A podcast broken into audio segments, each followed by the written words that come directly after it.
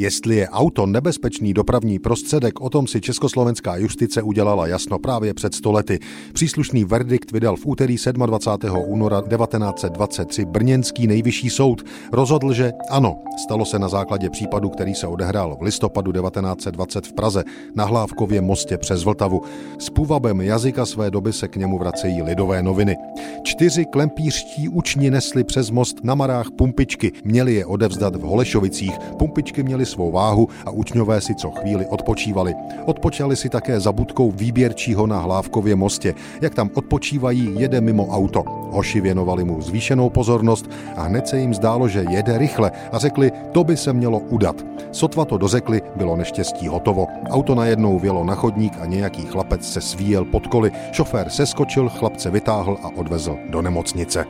Tento listopadový den roku 1920 tedy odstartoval cestu k pozoruhodnému verdiktu nejvyššího soudu. Nejdřív ale věc řešil Zemský trestní soud v Praze.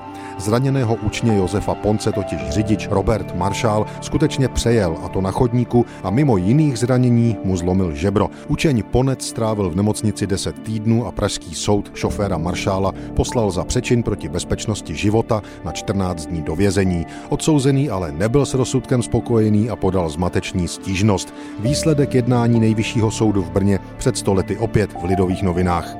Šofér namítal, že doprava autem neděje se za okolností zvlášť nebezpečných, jak to žádá paragraf 337 trestního zákona. Zákon ten je ostatně z roku 1852, kdy ještě o nynější dopravě auty nebylo tuchu a automobil nejmenuje. Nemůže se také už proto vztahovat i na automobily. Generální prokuratura, zastoupená doktorem Minaříkem, hájila názoru opačného, že auto je dopravní prostředek, který je nebezpečný. Záleží ovšem vždy na rychlosti a že musí se na ní vztahovat paragraf 337 zákona z roku 1852.